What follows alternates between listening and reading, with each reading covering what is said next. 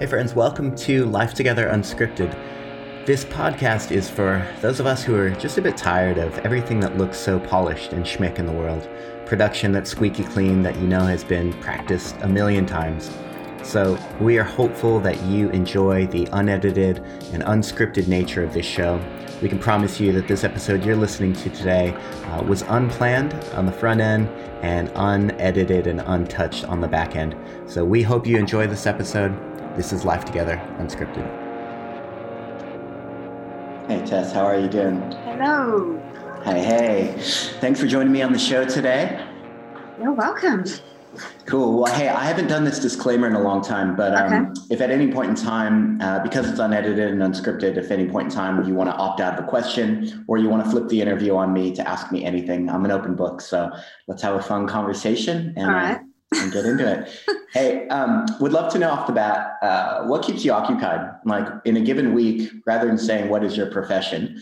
Um, what keeps you occupied in a given week? Yeah, that's a great question. Um, my children keep me very occupied because I'm a homeschool mum as well as running my own business. So my day always starts with focusing on their homeschooling before I turn my attention to anything else. Um, and Secondly, I'd say uh, working with my clients. So, formulating treatment plans, thinking about their health, putting together puzzle pieces in my mind about what's going on for them um, definitely takes up a lot of my time. And I, I spend a lot of time at my computer, a lot. Yeah unfortunately. That's all right. Well, cool. Hey, uh, I'm going to get into the um, actual uh, what you do for your mm-hmm. clients and things like that, and unpack mm-hmm. that a little bit more. But um, as we start, would love to know um, why did you go the homeschooling route? What are the pros and cons of that as you've seen um, mm. in, in your experience? Yeah, well, homeschooling was not something I had. I actually liked the idea of homeschooling, and then I had children and I met the kids that God gave me, and I thought, no, that's not for me. um, when my kids were finally able to go to school, I feel like that was when you know we were all a lot happier when we could have space and time, you know, doing our own thing in our own zone outside of the home. Mm. But after lockdown last year, um, my my ten year old in particular, he's he's severely dyslexic, hmm. and seeing the kind of work that came home sorry my cat's wanting to join um, seeing the kind of work that came home and knowing his strengths and how creative it, he is i felt like it was worth giving it a go. Um, so yeah i didn't really come from this kind of you know amazing christian mum who wants to do all the things to be honest. It really wasn't my intention at all but I'm loving having all the time with my family. So have lockdown last year. I'm in Melbourne. I know you're in Melbourne. We spent a lot of time at home homeschooling our kids, a good six months or so spread out throughout the year. Um, and I didn't realize how much I'd love that and how much I enjoy the challenge and the creativity of homeschooling my kids. And I get to see them engage in certain topics and learn through that, which is so rewarding. And I'm absolutely loving it. That's very cool. Hey, mm. well, um, for a mom who has a son with dyslexia, yeah. um, what was that like to, I guess, go through that diagnosis process? And then what has changed as you've learned more about loving someone close to you um, with that impairment or that uh, mm. disability in reading? Oh, there's a real process you go through when you start to realize that your child um, isn't meeting certain standards. Um, there's a lot of grief and a bit of denial at the beginning. Uh, and I see this with other people as well. You know, sometimes you can gently suggest, hey, maybe you should get someone checked out. And people certainly did that with me. Mm. And the first stage is very much, you know, how dare you suggest there's something wrong mm. with my child and, you know, they're just this or they're just that. And yeah, so I think uh, my Theodore's teachers were very patient with me for a couple of years um, and sort of saying, look, there's a few warning signals and that sort of thing. Mm-hmm. But by about grade three, I think it was, or grade two, um, I was ready to, I think, just looking at the facts of how behind he was. So he was a good two years behind. Mm. Um, I was ready to learn more about how his brain works, regardless of what kind of diagnosis we were looking at um, so that we could sort of work to his strengths. And that's exactly what happened. So finding out that, you know, in, in I think it was visual reasoning, he was he was only eight or nine when we got him tested. His his ability was that of a 14 year old. Hmm. So in a lot of areas he was quite advanced, and then in a lot of areas he was almost you know back at grade one sort of level.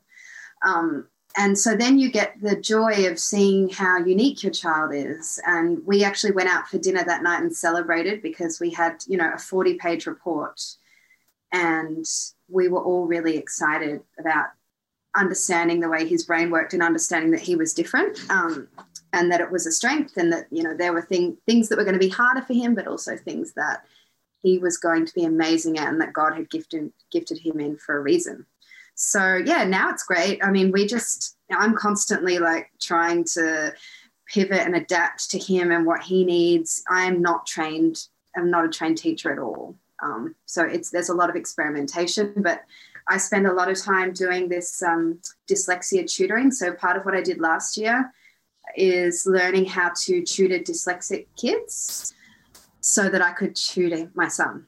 Um, so every morning at 8 a.m., we do 45 minutes of something called the Barton Method, and we, we go through um, like right back to the basics of phonetics and um, and you know spelling and all that stuff. So yeah, that's been um, that's been great, and I love seeing how he's growing and developing. And there are challenges. You know, there's behavioral things that come with kids who can't meet other people's standards sometimes. Um, but I mm-hmm. think homeschool's a really great fix for that. I mean, it has its pros and cons, but there's no uh, whole class of kids that he has to compare to. He's just him and he's learning at his own pace and what, you know, with what he's good at. So yeah, it's been, um, it's been great it's been great. That Tess. Hey, and you know, I, I would think that um, yeah, oftentimes it's probably the stigma or the negative things that we think on. But um, can you explain to me um, just a little bit more about the positive aspects of? I think you said creative, um, visual creativity um, is off the charts. And and what are the pathways for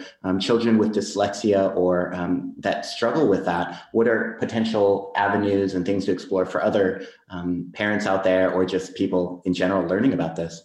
Mm, okay. Uh, yeah. So in terms of his strengths, um, he is highly creative, especially when it comes to sort of creating worlds and stories. And his um, visual artistic skills have always been absolutely exceptional. Um, so we've been able to sort of really focus a lot more. You know, we loved the school they were at, and I have no complaints at all. But they only did art once a fortnight, and that's tragic to me. And he really he needs it every day. Mm. Um, so just seeing him develop in that area has been great um, because he's always been ahead of his class with things. And if he can get excited about something, there was one project in particular he did, and he won an award for it. Uh, what he recreated. Uh, he did a model of the ship that our ancestors came in on in the in the first fleet and it was amazing. You know, sometimes when a project would come home and it was a lot of writing, like a poster just filled with writing or a mm. report, mm. that would be kind of crushing for him. And he wouldn't, mm. it would be really hard to get him to do that stuff. But when the school is savvy enough to send home, you know, eight options, like our school was, where he can do represent information and learn, show his learning through a whole lot of different avenues, he was able to interview my my grandma, his great grandmother, because she's a, uh, does a lot of genealogy, and look into the history of our family. So he re- recreated one of the ships um, that Nathaniel Lucas came over on. So Nathaniel Lucas was one of our ancestors, and he did such an amazing job. He started it the night that the sheet came home and had it ready early, and it was just beautiful. It had fabric sails and everything. Um, so you know those skills there are really great, and I can see how he does a lot of coding as part of homeschooling as well. So I can see how some of these skills may transfer very well to, um, I don't know, IT. I don't even know what to call it, computer stuff. That's about mm-hmm. as far as it goes to me. Yeah. Sorry, my cat's distracting me. Um, okay. And in terms of pathways for dyslexic kids, sadly, um, there's not a lot actually. There's mm. no funding for them, mm. even though Theo probably would have benefited from an aid whenever he, they did any literacy he probably needed an aid and even to some degree with maths as well because it does impact maths um, the school was very generous and they did lots of extra work with him. Um, but some schools, you know, aren't able to do that. Uh, I honestly, I think it's about discovering your child and what their strengths are. And I highly recommend that anyone who suspects that they have a child with dyslexia goes to a really good educational psychologist and gets a really good assessment so that they can actually understand their strengths. And when you understand their strengths and you understand their interests, it can really work together for the good of their learning um, and their love of learning as well. So, yeah, I think, you know, we tend to think of school as well, they go there to learn, but on the weekends and in the evenings, you have a lot of opportunity if you do have school kids to help your kids pursue things that are really going to drive them through life. And I think trying to work out for my both my boys, but Theo in particular, what he's good at and what kind of pathway he might end up on um, means that I can help him now already. And I think a lot of parents can can do that. Um, you know, working out what they're interested in. I mean, he wants to be a gamer and a YouTuber. So, mm. you know, trying to give him scope to develop those skills he's going to need to do that. I'm going to have to let my cat out because she's meowing at the door. That's okay. Yeah, for what it's worth, Tess, um, I can see that your headphones are off, but I'm going to keep talking Sorry. for the sake um, of this yeah, interview. oh, go ahead. Go on. Um, there's there's a lot of Facebook groups as well if people want to get and find um, communities, and there can be some really helpful stuff. There's also dyslexia homeschool uh, Facebook mm. groups too. So you know there's mm. there's information out there, um, but there's a lot of conflicting information, and I found it quite hard to find a tutoring system because there's a lot out there, and I had to sort of you know do quite a lot of research on that. But if if you're in the right forums and things, there's parents who are going through the same stuff who also want to see their kids thrive. So you can find it. Yeah, definitely. And I think um, you've hit on something so universal too with the schooling system. And I just, I keep having this conversation, but I feel like it's so archaic um, because you've got, you know, uh, these square holes to jump through. And if you're a round peg, for example, um, you have such a difficult time with whether that's impairment or just proclivity to learning. Myself, like, um, I'd love to potentially consider going to Bible college and, and going down that next pathway. But there's one kind of one train and one trajectory, which is I'm going to read a lot of books and write a lot of essays, and that's the only way. Um, mm-hmm. And I'm a different, I'm a visual learner, uh, and so me, you know, uni took me seven years or something yeah. um, when I went through my degree, and it's just it's a, it's a system uh, that is very rigid, and so when you have these um, different learners, uh, I'm I guess all the negative aside, I'm I'm excited and optimistic for the future. Like for yourself, that people that are homeschooling or taking different approaches um, to the educational system for um, yeah that kind of awareness and conversations that I think could and should happen. Oh, definitely. I hope that they have they've tweaked a bit more when it comes to different styles of learning. By the time Theo goes to uni, if he goes to uni, he may want to do something completely different, and that's okay as well. But yeah, I feel for you yeah. I, am the kind of learner who I, I can sort of fit in with whatever. I'm one of those you know mainstream boring people. Mm-hmm. um, but i know yeah I, I actually i found it very hard to work out and to sort of get my head around the fact that things certain concepts and things just aren't easy for him at all like i found that really hard Mm. So yeah, it's I, I, think things will change, and I think the fact that there's so much online learning now as well is going to help um, because you know there's audiobooks and you know by the time Theo's at university, he'll be able. Apparently, I'm told he'll uh, sorry in high school he'll be able to do his exams with some kind of dictation pen or something. You know, mm. this morning we sat down and I tried to get him to do a big write, which is a creative story based off things we've been learning about. And he sat there for 15 minutes, couldn't do it couldn't get a sentence down. Mm. One of his problems is that it's very hard for him to write too. It's very slow. So I said, All right, darling, I could see he was getting really stressed. I said, How about you tell me the story and I'll write? So we only had 15 minutes of our half an hour timer left, and we ended up writing three pages together. And he got this great story out um, about this submarine captain and this this shark cat creature, this mythical creature, and um, yeah. So you know, it's it's working out how they need to get information out of their brains. And if you ask a dyslexic kid to write an essay, it, it's kind of cruel. to be mm, honest. Mm, um, and to read all those books, like I, I, really now I understand how he ticks. I can understand how you'd be feeling daunted by you know the thought of, of Bible college for sure.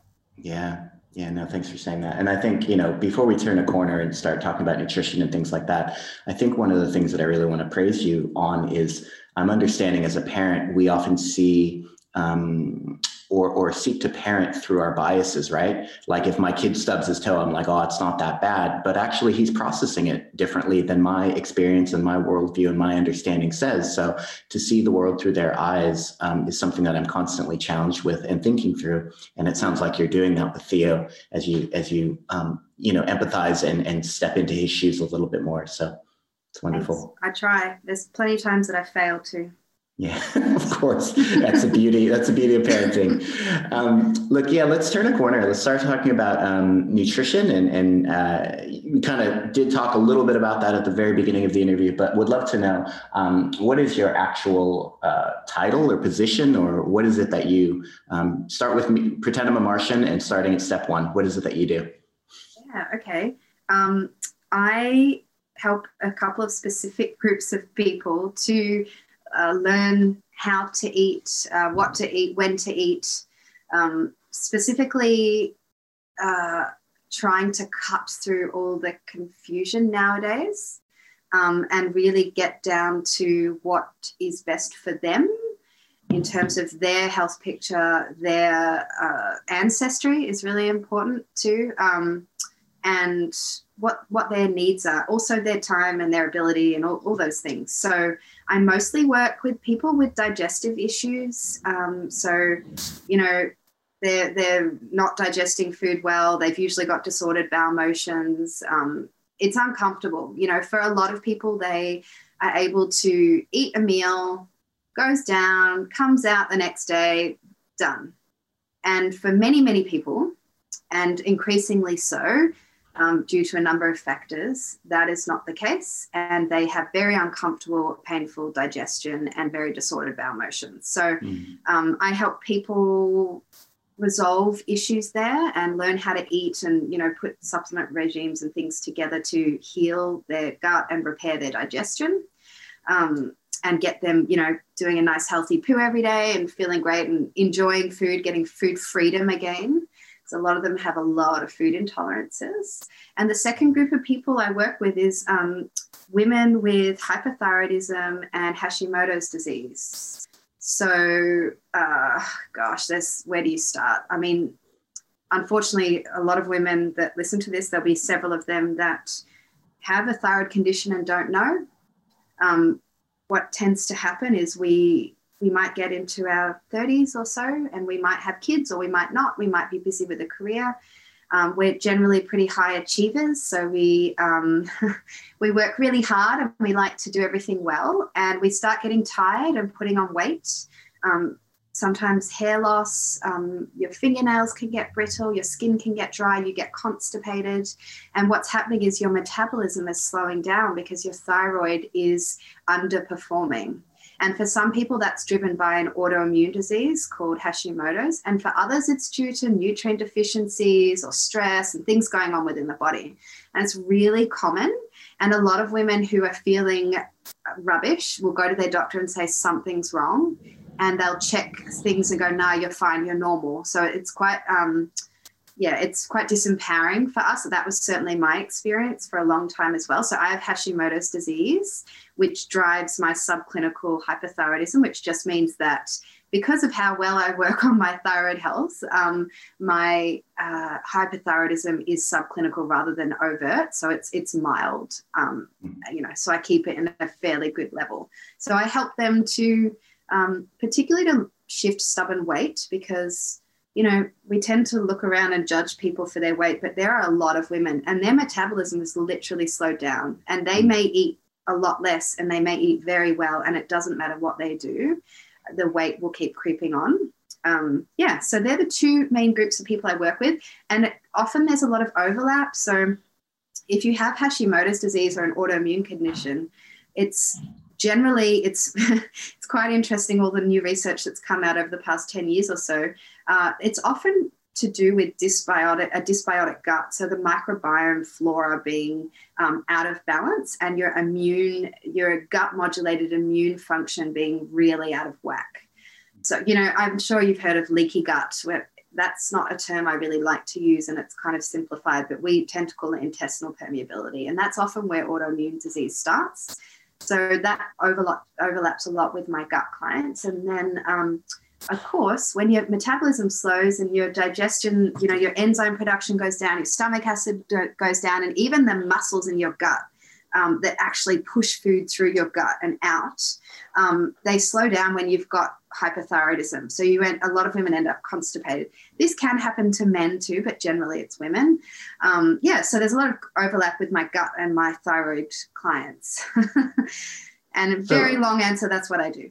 Yeah, no, thank you. I really appreciate that. Um, there's probably a ton that I could sift through in that, but I guess the thing that I'm most curious about is how is that um, for women how do you work on that process of awareness as it relates to you said it can be just quite disempowering to show up to a doctor and you know be told there's nothing wrong or whatever but what does it then look like to have that awareness what are um, you know is it found through blood is it found through what what is that pathway that then people get onto you and, and what does that typically look like and what would it look like in a really in a perfect system i suppose or what would it look like for people to onboard and and talk to you earlier in the process yeah. Uh, well, I guess if, for starters, it's listening to your gut instinct. And if you know that something's not right, don't stop and don't take no for an answer when you do go to the GP.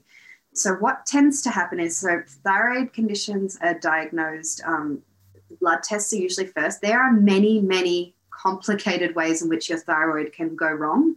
Um, so there's often other scans and scopes and um, biopsies and ultrasounds they'll do as well if they find something wrong.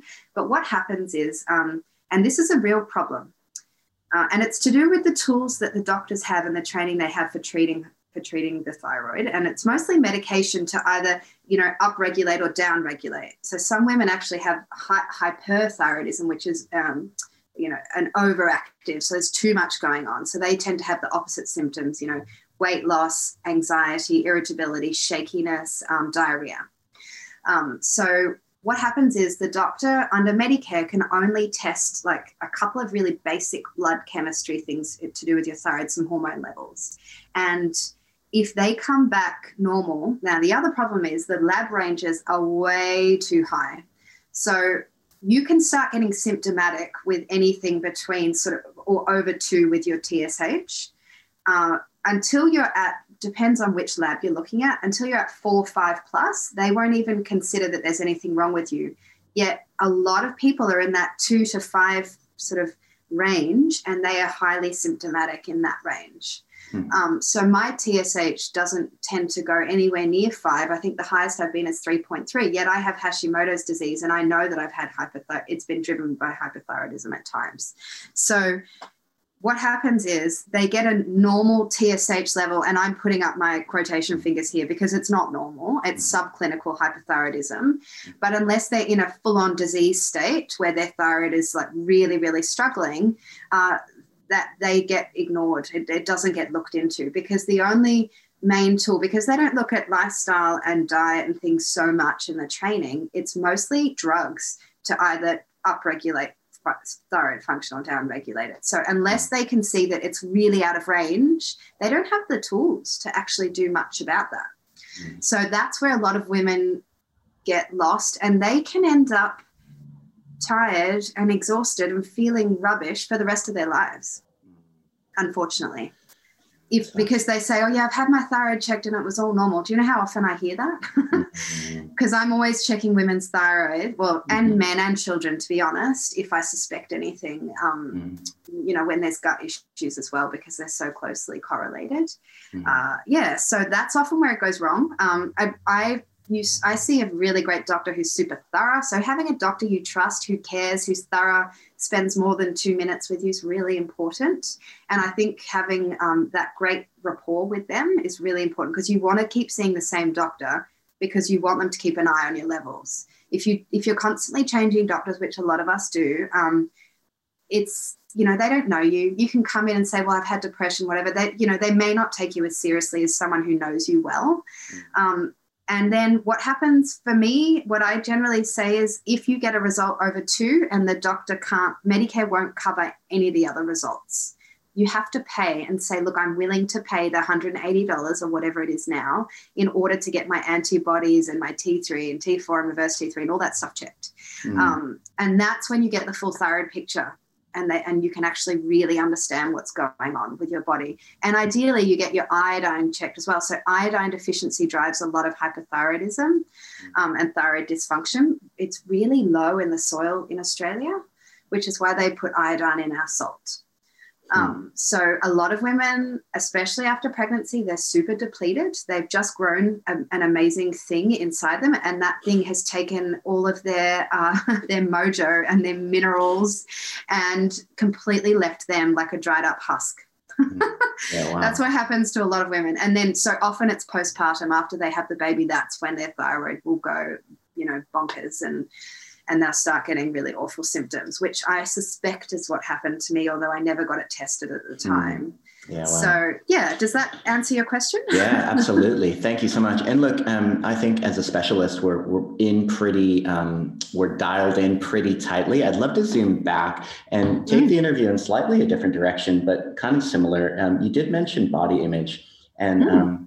would love to just maybe chat with you about that a little bit as it relates to um, your clients, but also just being a woman in general and having um, your finger on the pulse of what is health and what is nutrition and, and all these things and, and maybe BMI and some of those different factors of, you know, what it means to actually be healthy. Um, would love to just uh, pick your brain for a minute on uh, what you think about body image and how it relates to health in the current state of, of how we're living. Yeah. Oh gosh, it's such a big one and something that I uh, I find really hard um, to talk about. Uh, you know, everyone wants to lose weight, everyone. Um, you know, whether or not they're smaller or larger or whatever, it, it seems to be something that no one is, none of my, well, let's, I shouldn't say that, but most of my clients report that weight loss is another thing they want.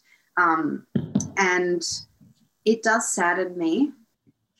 I, I, I think there's a two pronged sort of thought on this because on, on the one hand, we have, uh, you know, one of the most obese nations in the world. We are dying of preventable disease. We are putting a huge burden on the healthcare system um, because we we are obese. Um, we have we carry way too much um, body fat, and we know that the consequences of that are, you know, awful, multifaceted. But you know, metabolic syndrome. When you know you've got the high um, high cholesterol, you've got the cardiovascular risk obesity, you know, your liver, fatty liver disease, often your liver's struggling, your hormones won't be coping. You know, it impacts everything.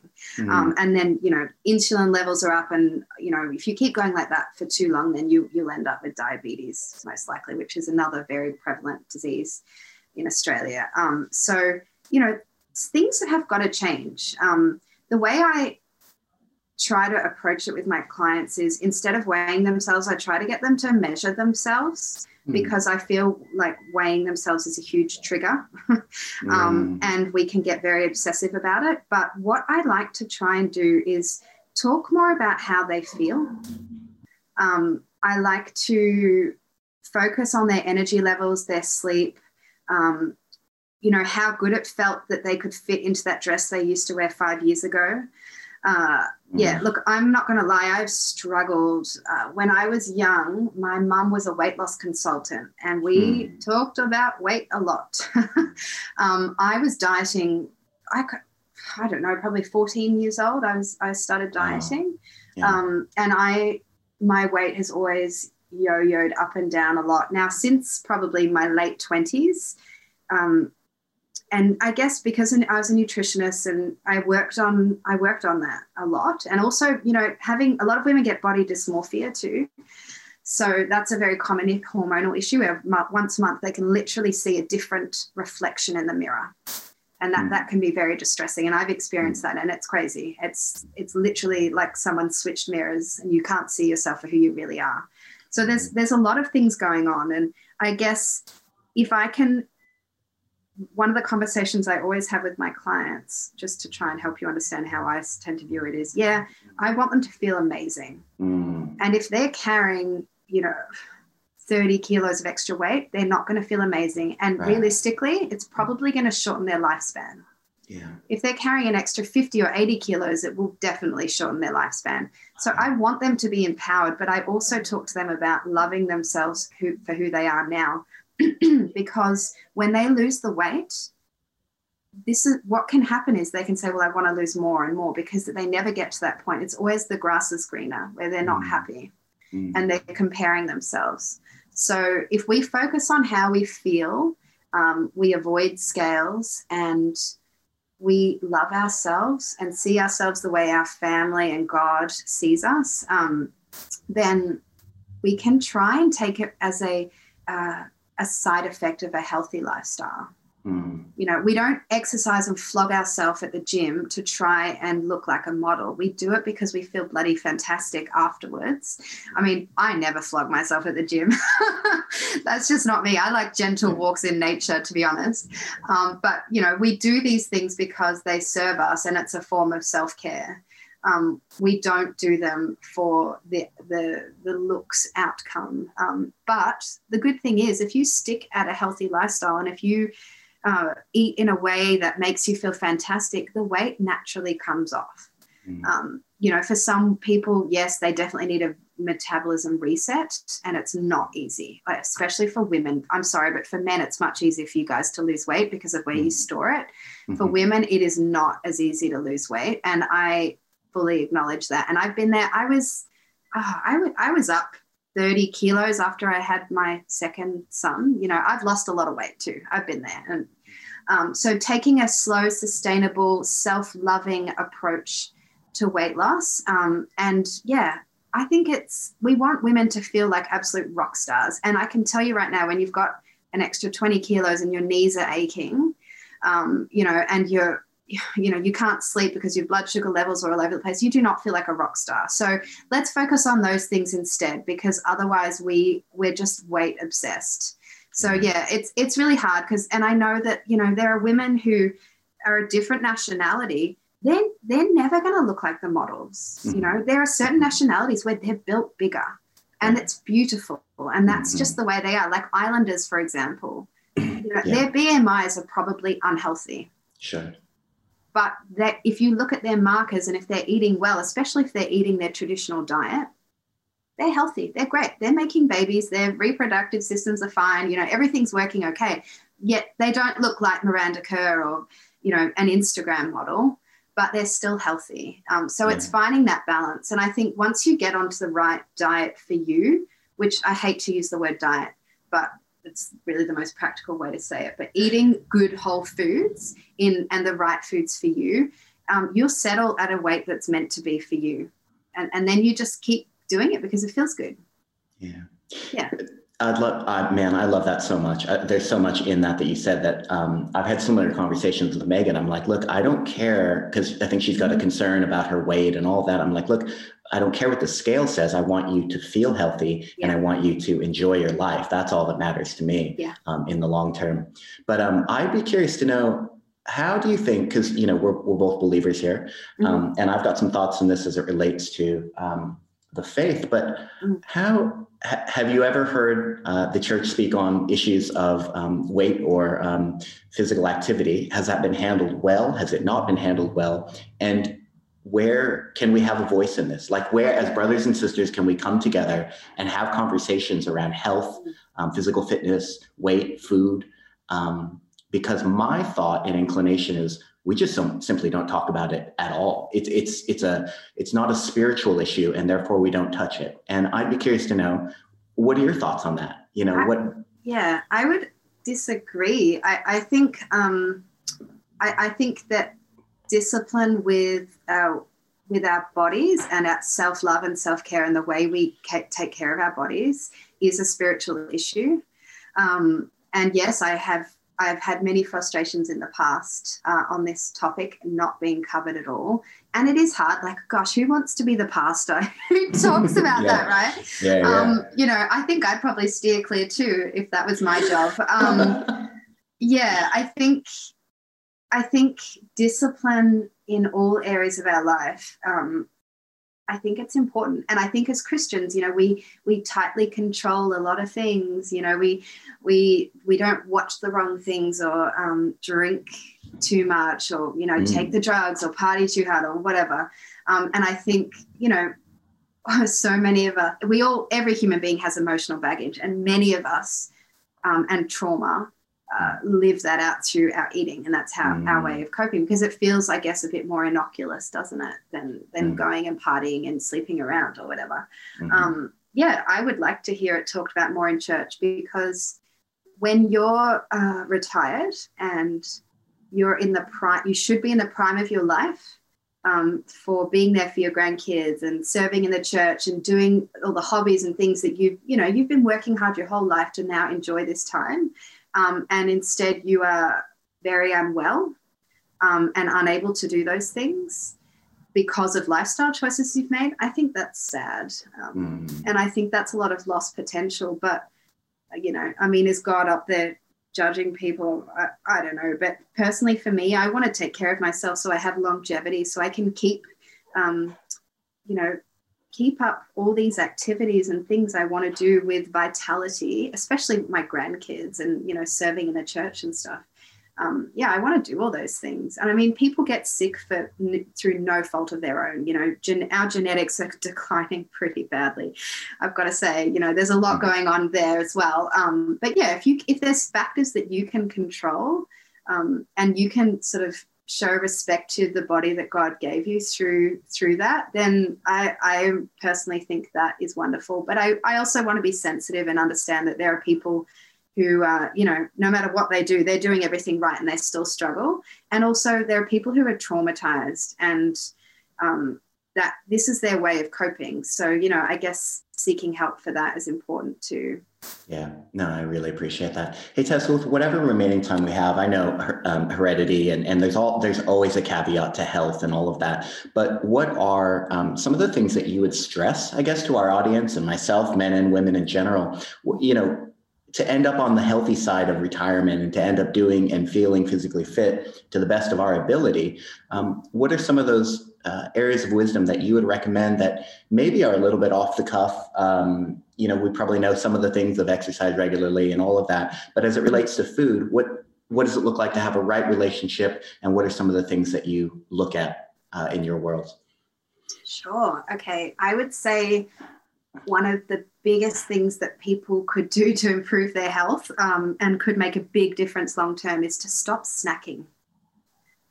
Three three healthy meals a day that are you know a proper meal that you sit down and eat that have a, balanced meal, you know, palm sized piece of protein, um, greens ev- every meal, some kind of greens. I like to have like half a plate of greens and then a quarter of a plate of some colorful vegetables and then some protein um, three times a day. Uh, is you know every now and then there's health reasons why people need to snack and kids you know tend to burn through their energy pretty quickly. That being said you know we are giving them a lot of foods that they will burn through quickly and that's why they're hungry more and need more snacking but they do still need to snack a bit more. But for adults yes quit snacking. We, we don't need it. Um, if you're hungry within a couple of hours of a meal that's just a sign that the meal wasn't balanced. Um, yeah and that you probably had you know some more high glycemic foods or um, not enough um, not enough protein and not enough um, nutritious fats to keep you satiated because we really aren't designed to be eating all day or snacking every two to three hours. Um, three meals is more than enough and i can tell you what it'll make a big difference if you do have weight to shift to your weight but also your digestion we are our digestion suffers when our stomach is constantly full and it takes two or three hours for your stomach to actually process a meal. So if you eat every two to three hours which most people do your stomach is never empty. And what happens is the, the muscle contractions and the peristalsis, it's migrating motor complex, which kick in to brush the waste out, you know, right through your digestive system. It, it actually doesn't work as well um, and things can get really stagnant and you know you're, you're not absorbing your nutrients as well um, you know you can get a lot of gas production you can get bacteria where it shouldn't be um, you know that can be you know that that can make a really big difference just you know cutting out the snacking. Um, the other thing, so the two main, there's probably three main things I would say is other one, have enough water, hydrate. That is huge. We cannot survive without enough fluid. Um, so it's 33 mils per kilo of body weight. Um, and that's how much water you should be having. If you sweat, then you need to replace all the liquid that you have sweated out as well. So that's on top of your daily intake. Um, good quality water. Don't drink water from the taps. Get a good water filter. Um, that's super, super like water is is life right? Um, so getting enough water and having a really clean good quality source of water is so important. Like i was reading recently about the um, all the lead in the taps you know that that's a problem. You you don't want too much lead in your system. So you know i think the government's still saying we should be um, turning our taps on for 30 seconds every morning before we drink or cook from any water in australia. So you know that that's something to consider too. But yeah good clean water is super important and enough of it. And the third thing is uh, ditch ditch processed foods 80, uh, 80% of the time. So 80 20 rule. Um, i like to see I love good whole foods. I have now, I used to eat like crap, 100%. I've been able to retrain my taste buds to actually enjoy good whole foods now. And I enjoy, I go back to processed foods and they're not, it doesn't taste good to me. It's like a sledgehammer um, or just way too sweet. So ditching processed foods is absolutely huge and probably one of the biggest factors um, in terms of uh, taking care of your health long term. Our body just isn't designed to digest and deal with what is in those things. So, you know, meat, vegetables, legumes, whole grains, um, fruit, nuts, and seeds should form 80% of your diet. And I'd say the extra 20% is when you go to a wedding or a birthday party and there's a massive cake full of sugar and you want to celebrate and have a glass of wine. Yeah. Celebrate life, enjoy, um, have the piece of cake by all means. Um, but most of the time in your daily life, you should be eating whole foods.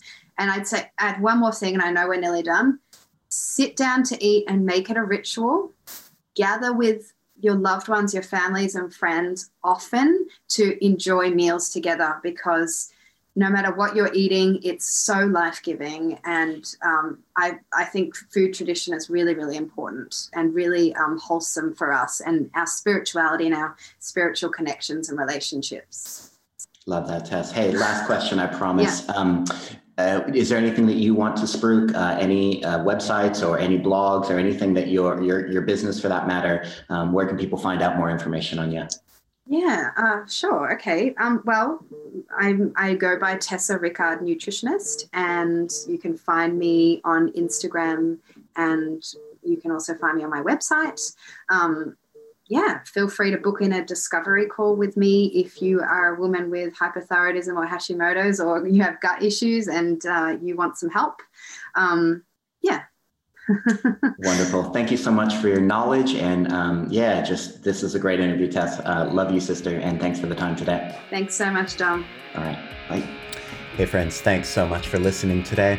If you found this episode helpful, please do share it with a friend. We want others to uh, embrace this unscripted life, this uh, life apart from promotion or perfection, but honesty and purity and love. So until we catch up again, let's consider how we may spur each other on toward love and good deeds, not giving up meeting together, but encouraging each other as we see the day approaching. Love you guys. Peace.